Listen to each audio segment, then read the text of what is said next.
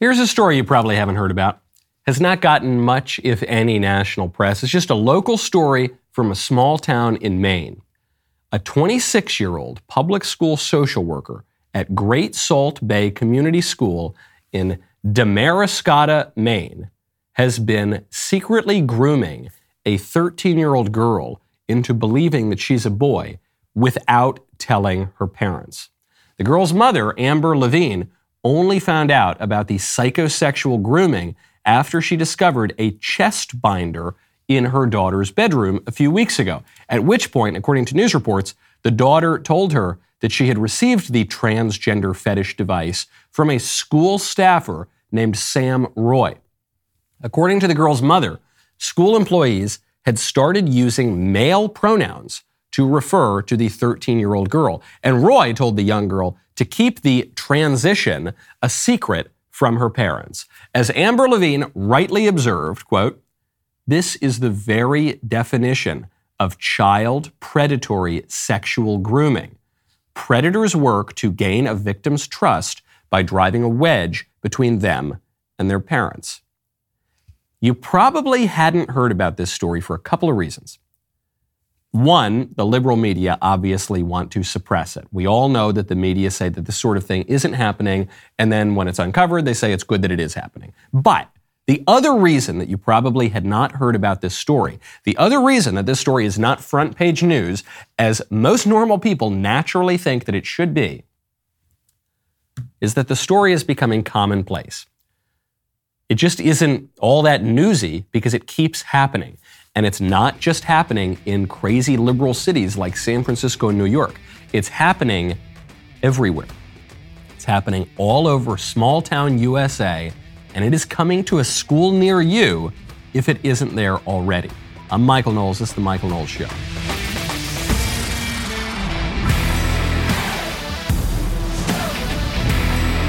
Welcome back to the show. My favorite comment yesterday is from Majesty, who says Karine Jean Pierre should start spelling her first name as Careen, C A R E E N, since she careens all over the place in her non answers to every single question. She's the biggest purveyor of non information to ever hold that position. I love that. Actually, made me made me laugh out loud. I really like that. It is it is like a Norm Macdonald joke. Yeah, yeah. You hear about this Karine Jean Pierre? Yeah, yeah, she should spell her name Karine on account of she careens everywhere. but it's true. It's very it's funny because it's true. We got to protect ourselves from these people who, who don't want to give us correct information. We got to protect ourselves from these people who want to deceive us. We got to protect ourselves from people who want to break into our homes. That's why you got to check out Ring. With Christmas right around the corner, many people will be traveling to see our families and loved ones very, very soon. You may find yourself away from home more often than not. That is why I've decided to team up with Ring. With Ring security products, you can rest easy knowing that your home and family are safe when you're not there.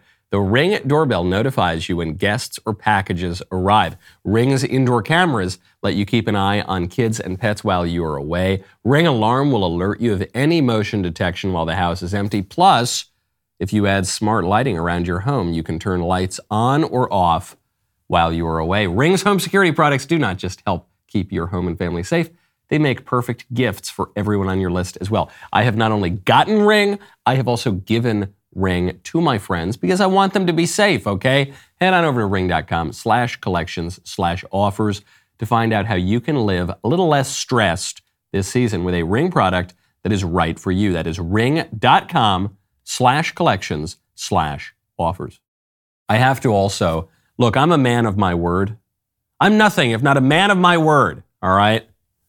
And I lost a bet to the Crane and Company guys.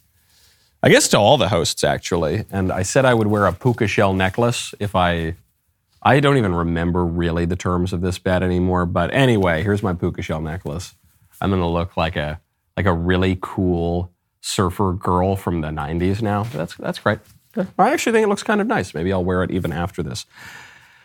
So it's certainly fitting with the topic because we're talking about gender transitions. This story in Maine is uh, shocking in how not shocking it is because we've heard this story before but but then you hear it in all these little schools. This isn't some school in the middle of San Fran or LA or New York or Washington DC or something. It's in the middle of nowhere Maine and it's happening. And it's happening secretly and it's happening all over the place. It's happening in Indiana there's just an email that was uncovered uh, I, I think it was uncovered by the Heritage Foundation by the Daily Signal an Indiana school is forcing staff to hide gender transition plans from parents. This is an email. It's dated August 16th, sent by a counselor at Pendleton Heights High School in Pendleton, Indiana, uh, informing teachers that a student had changed genders. Now, of course, this is not possible to change genders, Uh, but the, that's what the counselor said. The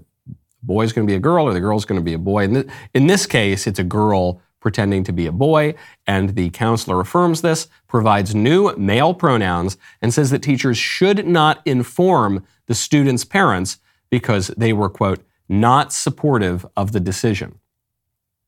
Now, that's, that's a very interesting observation because the teacher or the counselor is saying, don't tell the parents what has happened because the parents don't support it. How do you know the parents don't support it if you won't tell them? you, you can't. The, the very fact of informing someone or not informing someone should, should determine that. But it's not. They're just assuming the family is not supportive of this. And so we're, we're just going to do it anyway. Two, two, really thing, two really big facts here. The school is sexually grooming this child.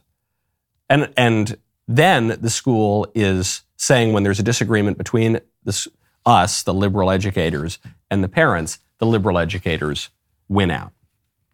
Indiana, middle of nowhere Indiana, middle of nowhere Maine. This is happening in your town or it's happening in a town near you.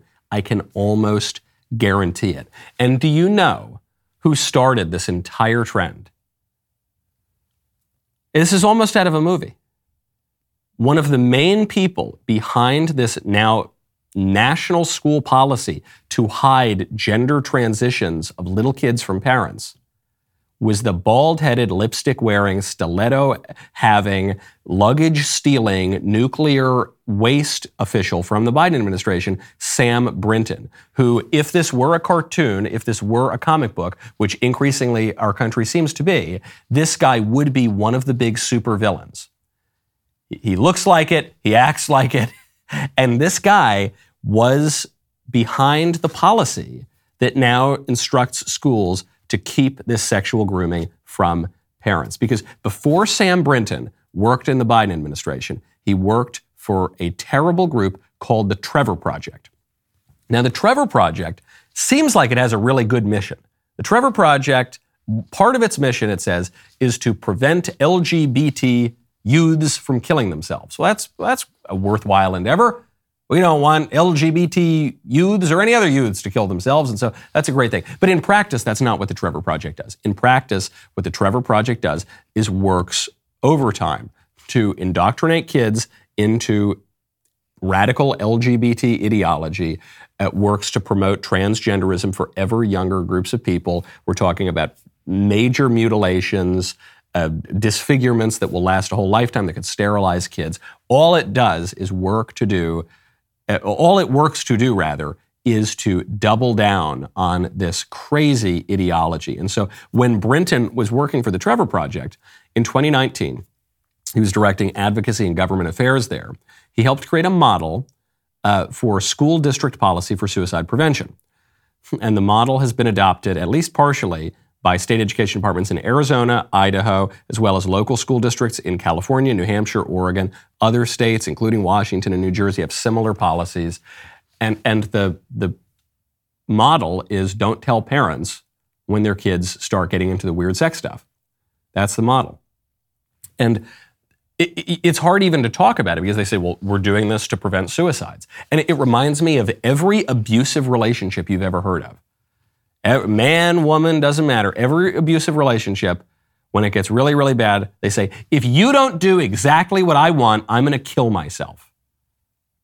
And, and it's this kind of emotional blackmail and exploitation and manipulation where even the people made of the toughest stuff will very often give in. You just, well, I don't, I don't want that to happen. And what the Trevor Project does here, what Sam Brinton does here, is even worse. Is they're saying if you don't give us exactly what we want, your kid is going to kill himself.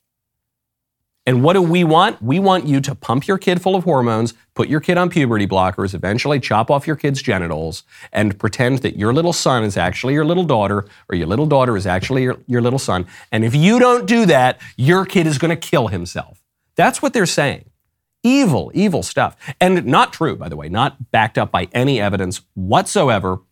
No evidence that the gender transition and the various mutilations that go along with it actually reduce suicide rates among people who suffer this sexual and gender confusion. Zero evidence. There's a lot of evidence that people come to regret their transitions. Even though the number of people who have ever gone through these procedures is extraordinarily small, it's growing very quickly. And so now we're finally starting to see the first round of people who are beginning to regret this. And they're coming out and they're saying, I've destroyed my body. I've ruined my voice. I've ruined my hair.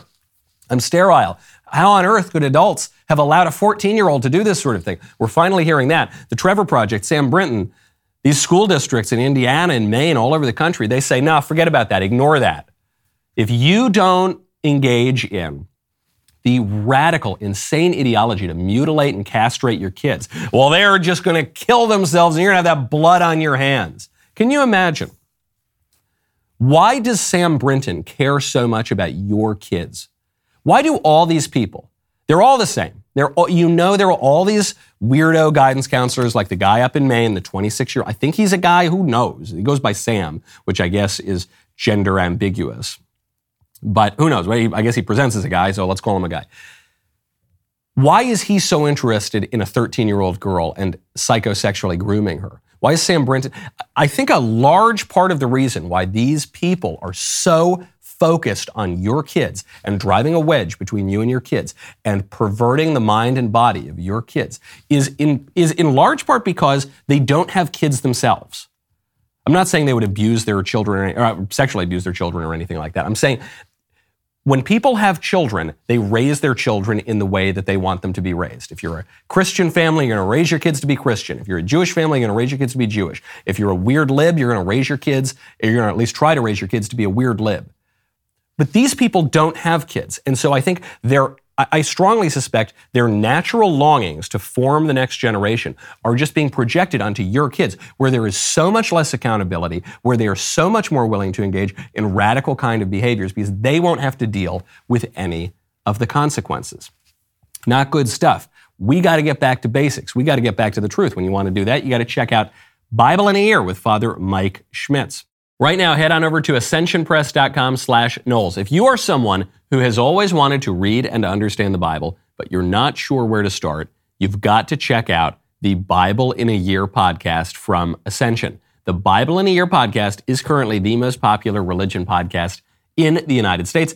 Millions of people have listened to it, and twice it's hit the number one spot on Apple Podcasts, which is just such a great white pill. That is, in all this crazy culture, the fact that Bible in a Year with Father Mike Schmitz hit number one twice actually makes you think there's some hope for the culture. Uh, in the podcast, Father Mike Schmitz reads the entire Bible in 365 daily episodes, providing helpful commentary, reflection, and prayer along the way. What better way to start the new year? It is my favorite podcast. It's the only podcast that I reliably listen to in my car. I'm surrounded by podcasts all day, okay? That's the one that I really go to. And if you get a little busy and you miss it, it can become Bible in two years, okay? It's not going anywhere. It is a great, great podcast. You can get it for free on your favorite podcast app or YouTube. If you want to start reading and more importantly, understanding the Bible this year, go to ascensionpress.com slash Knowles to download the reading plan for free. That's ascensionpress.com slash Knowles to download the reading plan for free.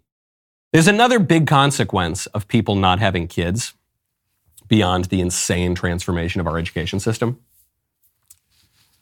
This might be the saddest story that I have read in a while. And I'm reading stories about these creepy adults mutilating children. So it's, it's, a, it's a lot to say this might be the saddest story. The toy industry has only one main area of growth in recent years. And that main area of growth is adults. The toy, kids are not buying more and more toys. adults are. They call them kidults. Buying toys for themselves is the biggest source of growth for the industry. Kidults have a great fondness for cartoons, Star Wars, and Lego. In recent years, toy makers such as Mattel have created lines just for these consumers. These kids at heart are responsible for one quarter of all toy sales annually.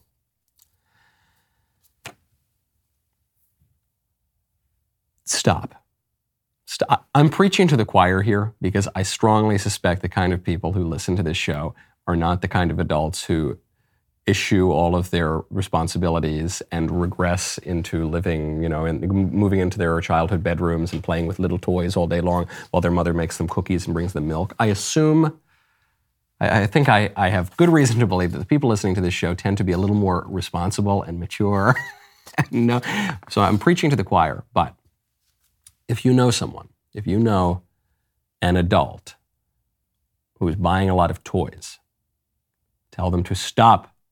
Stop it. Cut it out. Um, I go back to this advice all the time on the show. Don Corleone sitting there with Johnny Fontane shakes him. He says, You can act like a man. What's the matter with you? What is the matter with you? I, have seen this happen. The reason I know this isn't just made up, I mean, I'm, I'm, we're seeing data from the NPD group. It's being, being uh, reported in other major outlets. But the reason I know it's happening is friends of mine have done this. Friends of mine, they'll get really into Legos or something, or they'll get really into playing with some toy, or even stuffed animals, or even they. And why is that? It's because they're nostalgic and nostalgia is a temptation. It's a temptation we should resist because nostalgia is history after a few drinks, and those halcyon days were not quite as great as you remember them being. And even if they were, you can't go to the past. And while it is perfectly appropriate for a five year old to play with little toys, it is not appropriate for a 25 year old to play with little toys. Just as it is totally normal for, for someone in their mid 20s to spend a lot of time bar hopping. You know, going out every night of the weekend, hitting up a bunch of bars and dance clubs and discotheques. I don't know. I sound like such a boomer. Going down to the old dance hall and playing pool, and but you know that's totally normal for people in their twenties. It's less normal for people in their 50s to be doing that sort of thing. There is a time to every season under heaven, okay? A time for war, a time for peace, a time for playing with little toys, a time for not playing with little toys. And the, the millennial generation, I'm sorry to say, it's my own generation, they don't want to grow up. They're delaying marriage. They're delaying moving out of their parents' house. They're delaying getting jobs. They're delaying having kids. They're delaying everything. They're stuck as overgrown children, and they, they really should stop that. Okay? It's not cute. It's not you playing with your little toys is not cute. McDonald's just came out and, and offered a, a kids meal for adults, playing on this very problem of perpetual adolescence among people who are way too old for that now. Okay? Stop it. You, the thing is, when, when you're an adult, you're bogged down and you know you've got maybe tough relationships and you got your job that you're slogging through. And so yes, you do need a, an outlet for recreation and leisure. That's true. Now, one hopes that you can cultivate interests that are more appropriate to your age group. So I buy plenty of toys, right? I, I, but the toys that I buy are little musical instruments. So yeah, they're things little kids can play with, but it's not. I'm not. You know, I'm not buying like little plush Star Wars figures or something like that. Okay, it's that's. I, I buy plenty of. To- I buy cigars. That's a toy for adults. I, buy whiskey. That's a toy for adults. Okay, that I, I'm not saying you can't have your fun activities. And by the way, sometimes you you do. You have this drive of nostalgia and you, you want to play with a little toy. You want to get down and play with a train set or something like that. You can do that as an adult with your children. Okay, it's fun to play with your children. Even me, I'm pretty stodgy. It's I like getting down on the ground and playing with the little blocks or whatever with my kids.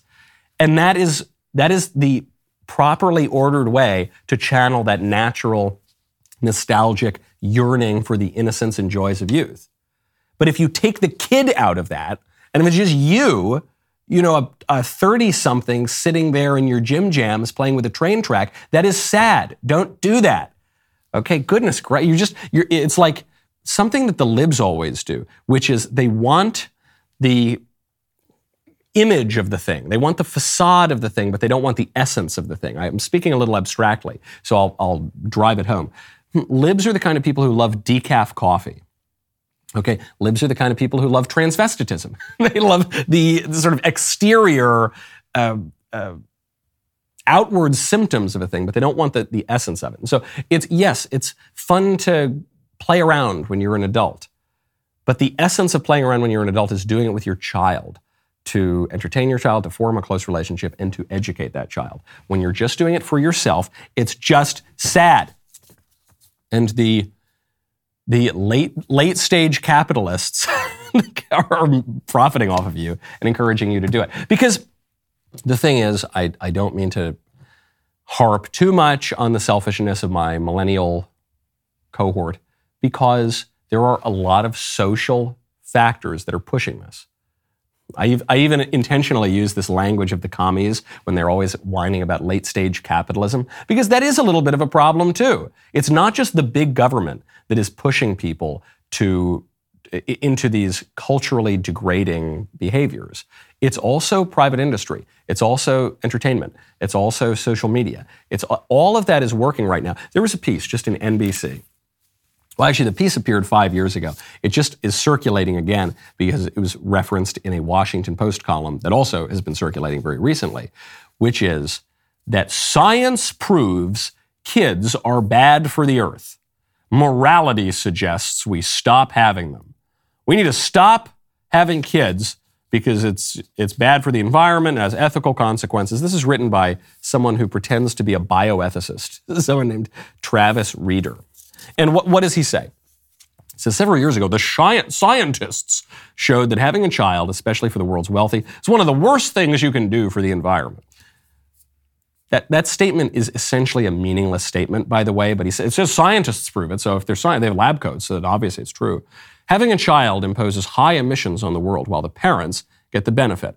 So, like with any high cost luxury, we should limit our indulgence of children. Then he goes, this is an amazing analogy. He says, If I release a murderer from prison knowing full well that he intends to kill innocent people, then I bear some responsibility for those deaths, even though the killer is also fully responsible. My having released him doesn't make him less responsible. He did it, but his doing it doesn't eliminate my responsibility either. Some, something similar is true, I think, when it comes to having children. Once my daughter is an autonomous agent, she'll be responsible for her emissions, but that doesn't negate any responsibility. Moral responsibility simply isn't mathematical. Okay, so he's comparing having kids with murdering people. And this is a telling analogy because this is what all these guys think. They think that human beings are a disease. And that's why they encourage us to not have kids. And you're having the government encourage you to not have kids, and you're having the non government, nonprofit organizations encouraging you to not have kids, and you're having the for profit corporations encouraging you to not have kids. You're getting taxpayer subsidized abortion and contraception. You are getting NGOs going all around the world and in our own country pushing abortion, pushing contraception, pushing family planning and Planned Parenthood, but you're getting the corporations doing it too. Corporations paying for people to get abortions. Why? Because it's not just the evil big government and it's not just the awful, terrible activists who are professional agitators. It's, it's the capitalists too. Recognize that, you know, if those moms are staying home raising their families, that's not going to be great for wage. That's going to raise wages. That's going to raise the cost of labor that if the women do happen to work, you're going to have to give them maternity leave. That's going to be very, very expensive. It'd be a lot cheaper just to convince the mother to not have children in the first place, to not get married, so you don't even have the possibility of, of children, you know, a man and a woman in a perpetual union for the good, good of the spouses and the sake of the generation and education of children. Or if they do get pregnant, just encourage that woman to, to kill her baby. There are, there are incentives at every stage of the government to do this sort of thing. And what I, I feel so sorry for so many of my millennial friends and uh, cohort and people who are younger as well because they're being duped they're being tricked into this by so many of the lies of our culture. I was just talking about this with my cousin yesterday. I got to see my cousin and he said man you know it, it's, it's, it's only in recent years i've really been thinking about it and i realized going out all the time is not totally fulfilling. But but that's what the culture is telling us to do. Go out, don't get married, dump your girlfriend, dump your boyfriend, move to the city, have casual sex all the time, don't have any attachments, don't have any kids. It's selfish. It's bad for the environment. It's bad for the company. It's bad for the country. It's bad for the entitlements. It's bad for the blah, blah, blah, blah, blah. It's always the same thing. And, and it goes right back to the first lie in the Garden of Eden. Okay, it goes right back to the Prince of Lies himself. And it's the marker of the devil. I, am not speaking hyperbolically here. When you have movements that hate people, that want fewer people, that want to kill people, that want to limit the number of people, that don't want people to be born in the first place, that is the marker of the devil, and you should be beware and you should not be duped. Speaking of our crazy, chaotic culture right now, if you want to protect some of your assets when the stock market's going all over the place, you should go check out Birch Gold. Right now, text Knowles to 989898. Will the lack of a red wave during the midterm elections lead to more reckless spending by an emboldened administration? Higher taxes? Deeper inflation? All of the above, probably. If you are not sure how the next two years will unfold, or even worse, if you are sure how the next two years will unfold, talk to Birch Gold Group about protecting your savings with gold. Birch Gold makes it easy to convert your IRA or 401k into an IRA in precious metals so you can own gold and silver in a tax sheltered account. Gold is the world's oldest, most proven form of currency. When inflation soars and all other assets go sideways, gold is still there. This month, you can get a free Goldback with every $5,000 purchase. I love these gold backs. They're extremely cool when you convert an existing IRA or 401k into a precious metals IRA with Birch Gold by December 22nd. That's coming up. Just text Knowles, K-N-W-L-E-S, to 989898. Birch Gold will help you own gold and silver in a tax sheltered account. Text Knowles to 989898 to claim your free info kit on gold. Then talk to one of their precious metals specialists. With every purchase you make before December 22nd, you will get a free Goldback. Great stocking stuffer just in time for Christmas. Text Knowles, K-N-W-L-E-S, to 989898 and protect yourself with gold today. Another big consequence of depopulation or of stagnant populations where the population is not growing. Actually, in the United States, we have a dying population. One of the consequences is mass migration, which the government loves and which private industry loves. The big government liberal Democrats, they love mass migration. Because mass migration, they believe, and I think they have good reason to believe, gives them a permanent electoral advantage because immigrants, the kind of immigrants that the Democrats are importing right now from Latin America, with few exceptions, the Cubans would maybe be an exception, but with few exceptions, they, they vote Democrat, their kids vote Democrat, their grandkids vote Democrat. There's a big movement of a lot of them over to the Republicans right now, but it still favors the Dems. So that's why the government likes it. Private industry, which has more representation for conservatives and Republicans, they also love mass migration. The reason they love mass migration is because it provides a cheap workforce and it keeps wages low and allows businesses to increase their profit margins. So you've got this, this uh, effort right now from both sides of the political aisle in the United States to encourage Americans not to have more children and to import in order to keep up the entitlement state, in order to keep industry going. You then import cheaper workers from the third world, and that's what's happening. According to Customs and Border Protection, uh, tens of thousands of migrants are headed to the U.S. border right now. This happens every so often, where you'll see some huge migrant caravan working its way up through Latin America. These events shouldn't be all that shocking in that we have 2 million illegal aliens come every single year. We have thousands of thousands of people every single day cross our border. But when you see these incidents where it's 30,000, 40,000, uh, CBP agents are now predicting more than 40,000 migrants in southern Mexico who will soon be at the US border. When you see that, it's shocking because you, you can at least look at the pictures, but you're getting a tenth of that every day in the United States. So it's not, it, it, it's only shocking in that it allows us to see what is persistently happening in the country. What is this? This is not just politics. This is not just an issue, okay, where you talk about abortion as an issue, very serious issue, but it's an issue. Taxes, that's an issue the, the war in Iraq. Are we still fighting that one? I, know, I think we wrapped that one up. The war in Ukraine, the war wherever, that's an issue. Immigration, this kind of mass migration, is not a regular political issue, it is a meta political issue. It's the politics of politics. It's the politics of how the Democrats are going to win at politics. Because by flooding the country with illegal aliens and with legal immigrants too, legal immigrants also overwhelmingly vote for Democrats. So you got 2 million illegal immigrants, 1 million legal immigrants coming in every single year. This represents the largest movement of human beings in recorded history, and that's into the United States over the past 60 years, you were seeing the Democrats transform the demography of the country to favor them. That's why they're doing it. It's not because they have any particular love for Guatemalan peasants. Okay, they don't. But they, they do have love for winning elections. And so you're seeing this meta political change, and the Republicans largely fail to address it. There's one exception here, and this is some good news.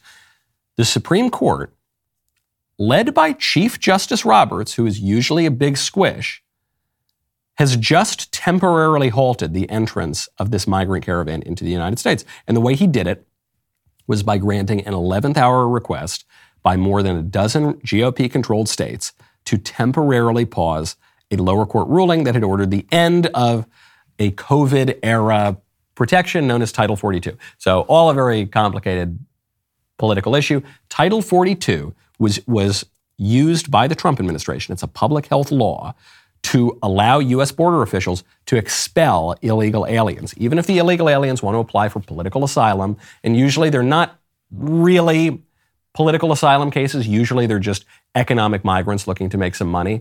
But many will pretend to be seeking political asylum. And this then triggers a process where it's much more difficult to expel them from the country.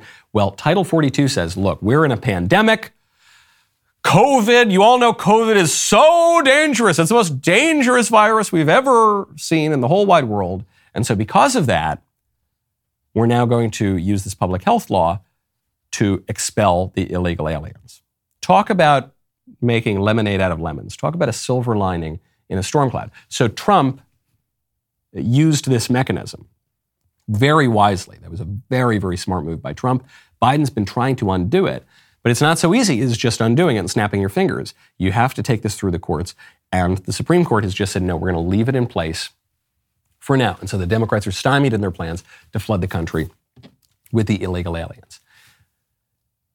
What we should learn from the use of Title 42 and from this great, at least temporary decision from the Supreme Court is one, elections really do matter we, we sometimes get depressed and we say the elections don't matter, they rig the votes, they don't, but elections really do matter. Roe v. Wade was determined by elections. The ending of Roe v. Wade was determined by Republicans just barely eking through their president, getting their judges on the court just in the right amount of time, and then this court making important decisions. Even Roberts, who is, who is a squishy judge, having him on the court just gave us the, the halting of this migrant caravan at the border. But the, the more important lesson I think to learn is conservatives should use Democrat ops and hoaxes and political dirty tricks against them. The Democrats are always going to be playing their dirty tricks. The Democrats are always going to say, oh, there's a virus from China. We need to shut down all the churches, shut down the businesses. We need to, we need to transfer wealth from small businesses to large corporations that are in our pockets or in whose pockets we are. Sometimes it gets a little bit blurry. And we need to we need to do all we need to force you to take this shot. We need to change education. We need to change everything. We need a great reset. We're going to do every single thing that we wanted to do for 100 years. Yeah, all because of the virus, right? Total dirty trick, total, totally, total political operation. But like any good chess player, like any good any good athlete, when you when you see your light, you got to take it. And so Trump saw the light on that, and he said, "Okay, we've got this terrible virus, and you're going to say say it's the worst thing ever. Okay, good. Then we're going to we're going to have to use Title 42 because if it's so terrible, if it's such a terrible virus, then we can't let these tens of thousands of migrants come in, right? And the Democrats say, wait, wait, wait, well, no, I don't know about that. I say, hold on, what are you talking about? You're telling me that an adult American, totally healthy, at no risk whatsoever, really, from this virus, is not allowed to go shopping if he doesn't have three booster shots of the experimental drug. But, but a Nicaraguan peasant coming through with no inoculation whatsoever, he can just come right into the country waltzing in and it's no big deal. What are you talking about? I have to get a COVID test every time I want to walk into a hospital to see a sick relative. I'm, usually, I'm not even allowed into those hospitals. We're not allowed to bury our own dead. This is so dangerous. We have to quarantine. But you're telling me that that uh, tens of thousands, hundreds of thousands of Latin American migrants can just walk right on through, no big deal. We're not even going to take the temperature. Come on, that's ridiculous. Well, uh, uh, they got us there.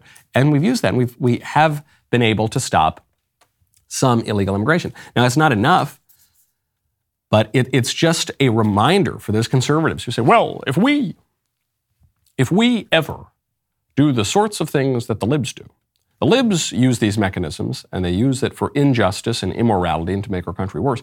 If we ever use these kinds of legal and political mechanisms to make our country better, well, that would make us no different from the liberals. No, it would. It would make you very different because good and bad are opposites. They're different and they're opposites.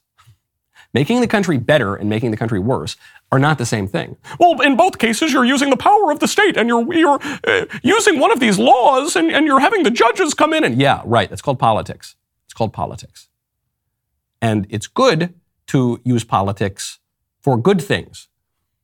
And it's bad to use politics for bad things. And it's not hypocritical when you do good things and you, and you don't want to do bad things, okay? It's not, not hypocritical at all. This was the topic of my speech yesterday at America Fest, an amazing, amazing event, as always. Nobody throws a, a show and a party and a political event like Charlie Kirk and TPUSA. Nobody does it. It's just amazing. There were, I think, 12,000 attendees at America Fest in Phoenix yesterday just in the one big room, I think there were something like 8,000 chairs, and there were so many other events simultaneously happening. It was just amazing. You can catch my speech on the TPUSA YouTube page. But it really gives you hope. Gives you hope. You think, okay, these, these are pretty clever, fired up people. Maybe there's a way to break the Democrat, the liberal hegemony. I'll give you a great example of a liberal, ridiculous op.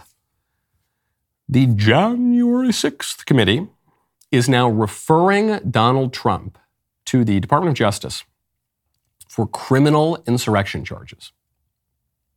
Now, this is a committee made up only of Democrats, nominal Democrats, and de facto Democrats.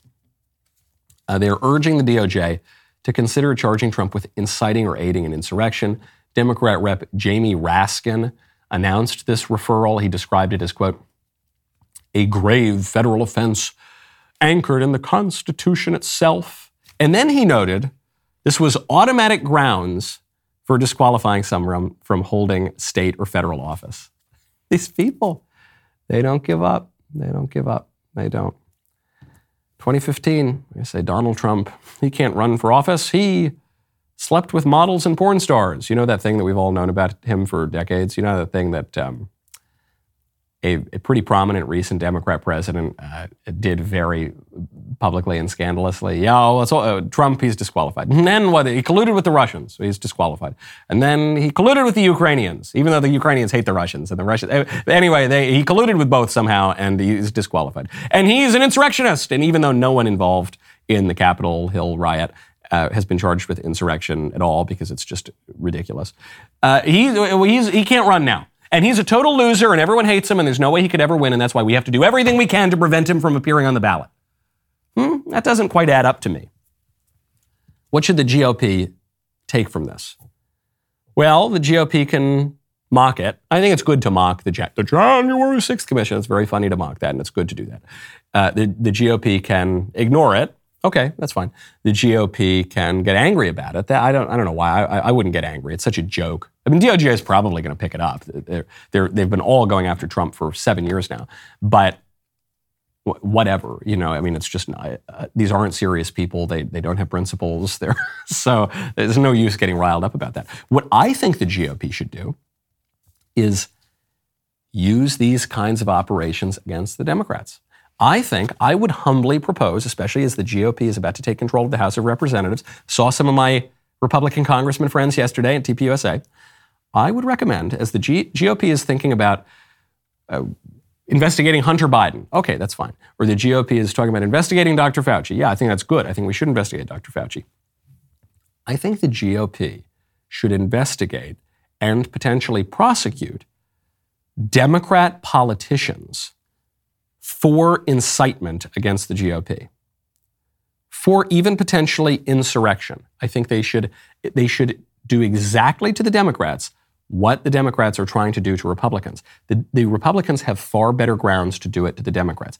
Democrats like Maxine Waters have incited violence, have call, explicitly called for violence, pushing back on people in public, going to Republican politicians' homes against the GOP, against the conservatives. Chuck Schumer said, We're coming for you, Neil Gorsuch. We're coming for you, Brett Kavanaugh. And then what happened? A liberal takes a bus from California to Washington, D.C., and tries to assassinate Brett Kavanaugh. Drag Chuck Schumer before that committee. Drag Maxine Waters before that committee. Drag all these Democrats. Drag Kamala Harris, who bailed out the rioters during BLM. Drag the Biden administration staffers who bailed out the rioters, the violent people during BLM who encouraged the BLM riots. Drag them, accuse them of incitement to violence, accuse them of insurrection, accuse them of all the same stuff that they're accusing us of. Make, look, I think there's a much stronger case that we have to make against the Democrats on these grounds. But even if not, even if it's all just a big joke, then make a bigger mockery of this than the Democrats did. Just shove it in their face. Or what are we going to do? We're going to roll over. We're going to investigate Hunter Biden. We're going to find all, all sorts of perverted things on the laptop. None of it's going to stick. Joe Biden is not going to be held to account for anything. And then we're going to lose the House at some point, and then nothing happened. No. Fight back against this nonsense. Show them that you are not going to take this lying down. We are just days away from Christmas, and you cannot hide from the truth any longer. You still don't have gifts for everyone on your list. I know it. That's true of me too. Okay, we all know it. Jeremy's Razors is here to help. Jeremy's e gift cards the perfect present for all of those woke free folks that you narrowly neglected. They are 100% guaranteed to arrive in time for Christmas. That's right, not even Joe Biden's supply chain can prevent your friends and family from unwrapping a great gift on the big day. And whether they opt for the Precision 5 razor with flip back trimmer, tea tree oil, and argan oil shampoo and conditioner, or even the luxurious beard kit, you and your gift card recipients can take extra merriment knowing you have helped make woke razor companies that hate you even poorer. Bring a gift not an excuse. Go to dailywire.com slash Knowles to pick up your Jeremy's Razors e-gift cards and put the finishing touches on your Christmas shopping. What matters in politics is winning. We want to win in a just, moral, legal way. But assuming all of those things, we have to win. We don't want to lose. We don't want to lose with dignity, as some of the squishes often want us to do. There isn't usually very much dignity in losing with dignity. Uh, you see this principle articulated by Donald Trump, and we now know this because Hope Hicks was giving testimony to the January 6th Commission, and Hope Hicks explained her disagreements with and the advice that she gave to and the response she heard from President Trump after the election. The Select Committee has obtained testimony from new witnesses who've come forward to tell us about their conversations with ex President Trump on this topic. Here is one of his senior advisors, Hope Hicks. Seeing evidence of fraud on a scale that would have impacted the outcome of the election. And I was becoming increasingly concerned that we were damaging um, we were damaging his legacy. Uh, what did the president say in response to what you just described? He said something along the lines of, um, you know, nobody will care about my legacy if I lose. Um, so that won't matter. Um, the only thing that matters is is winning. Putting any particulars aside about Trump's behavior after the 2020 election, I know some people think he fought like hell and that was a great thing, and some people say no, he didn't present proper evidence of fraud, and so what he did was irresponsible and it it hurt his chances of running again. Okay, whatever. We, that's not what I'm talking about right now. That we can have those disagreements. The principle that Trump is articulating here, according to Hope Hicks, who is a very trusted advisor of his, is correct. What matters in politics, assuming we're all operating within the bounds of justice and legality and morality, what matters is winning. This is a principle that was articulated best, I think, by Cocaine Mitch who, love him or hate him, the man knows a lot about winning. The man is very, very good at wielding political power. And Cocaine Mitch said, in response to one of his opponents, you got Pablo Escobar Mitch over here versus the DEA of his re- opponents. And he said, the, the winners go to Washington and make laws, and the losers go home. Say hello to my little friend. And that's what he said. And the last part, I assume that's what he was thinking. He's right about that. The winners make laws, the losers go home. Nobody is going to give Trump a pat on the head and say, well, he, look, we called him Hitler for four years, well, like five or six years actually. And we fought him every step of the way and we impeached him twice and we just hate him so much. Uh, but he, he had a great legacy. One termers don't get great legacies, even if the liberal media pretend to like them a little bit as a way to attack whoever the presently dangerous Republican is. In the long run, one termers don't really get great legacies. Okay, what matters is winning and doing and succeeding. Trump was totally right. Did it matter in the end? I don't know. It remains to be seen because he's running again in 2024. Now, speaking of Trump's chances at winning in 2024, new poll out from USA Today and Suffolk U showing that Ron DeSantis, Trump's chief GOP rival right now, is currently leading Joe Biden in a nationwide head to head poll. Uh, DeSantis leads with 47% support, followed by Biden with 43% support. According to the poll, 65% of Republicans and GOP leaning voters want DeSantis to run for president. Trump does not perform as well against Biden in this particular survey. Biden is leading Trump by seven points, 47 to 40. And the survey shows Republicans prefer DeSantis over Trump by 23%. This is good news for DeSantis. This is bad news for Trump. But it doesn't quite tell you what it seems to be telling you because the, the assumptions in the poll are unrealistic. We're talking about here a nationwide head to head poll, but the election does not take place nationwide. The election takes place in a handful of states, in a handful of counties. And what really separates the election is not millions of votes or dozens or even 100 electoral votes, though it, those numbers might look that way in the end. What actually determines the winner is usually, and especially in recent years, 20,000 votes in this state, 40,000 votes in this state, 30,000 votes. I mean, it could be 60, 70,000 votes to determine the entire election. So it doesn't really matter how many people in California or New York like one candidate over the other. They're populous states, but it, do- it doesn't really matter. What matters is what people in Georgia, Pennsylvania, Michigan, Wisconsin, Arizona, what matters is who they vote for. And what matters is who counts the votes, especially if we're talking about Maricopa County in Arizona, we're talking about Philadelphia, or we're talking about Atlanta in, in Georgia. That's what's going to determine it. Okay. And so this is all great news for, for DeSantis. DeSantis world should be celebrating over this. Trump should be genuinely scared about it. But it doesn't totally mean also we don't know if if Biden will be the Democrat nominee. He says he's going to be, but Democrats don't seem all that eager for it. He'll be 80 years old. Does anybody really believe?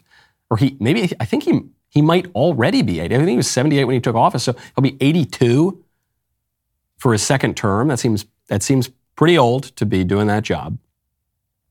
And we don't know what the GOP primary process looks like. Trump has had everything thrown at him. Ron DeSantis has had a lot thrown at him too, but still not at the national level. And then there are other candidates who could emerge as well. Going to be quite a fight. Speaking of voting, before we go, really uh, great story out of Twitter. I haven't covered Twitter. There's every day there's new Twitter news, but at a certain point you think, okay, all right, Twitter, they'll sort it out. It's a social media site. We all spend too much time on it anyway. Uh, Elon Musk has just uh, announced that in the future, as he makes policy by Twitter poll, by popular vote, as Elon Musk has been doing recently, he is going to limit the people who can vote to people who actually subscribe to Twitter Blue. That's the paid service on Twitter you pay a few bucks a month, maybe it's eight bucks a month now, and you uh, will get certain perks, and then you'll get to vote and have a stake in this. This is a great move. Well, it's a great move for Twitter, but it's also something that we can learn from. It's a civics lesson for all of us. The people who vote and who determine how our government, our politics is going to work, should be people who have some stake in the society. This is really basic stuff. The founding fathers, the framers of the Constitution all wrote about this. We've lost this idea in recent years as we've made an idol out of democracy, as we've made an idol out of the popular vote.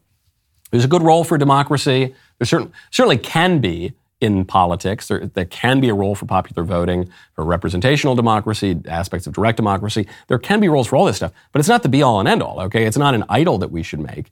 And if you open up the vote to everybody, if you let five year olds vote, that's probably not going to be very conducive to the flourishing of your republic. So there are always going to be limits here. And one of the limits that our the great men who built our country talked about, that Elon is recognizing here, is the people who determine how the government should be run ought to be people who have a real stake in things, who've got real skin in the game. Amazing that we're taking political lessons from Twitter now, but it's because Twitter's new management is a lot smarter than the old management and maybe the management of our current government. Now, other really great news. Uh, people might be asking why I'm wearing this puka shell necklace. Uh, this is because I'm a man of my word. I don't welch on bets.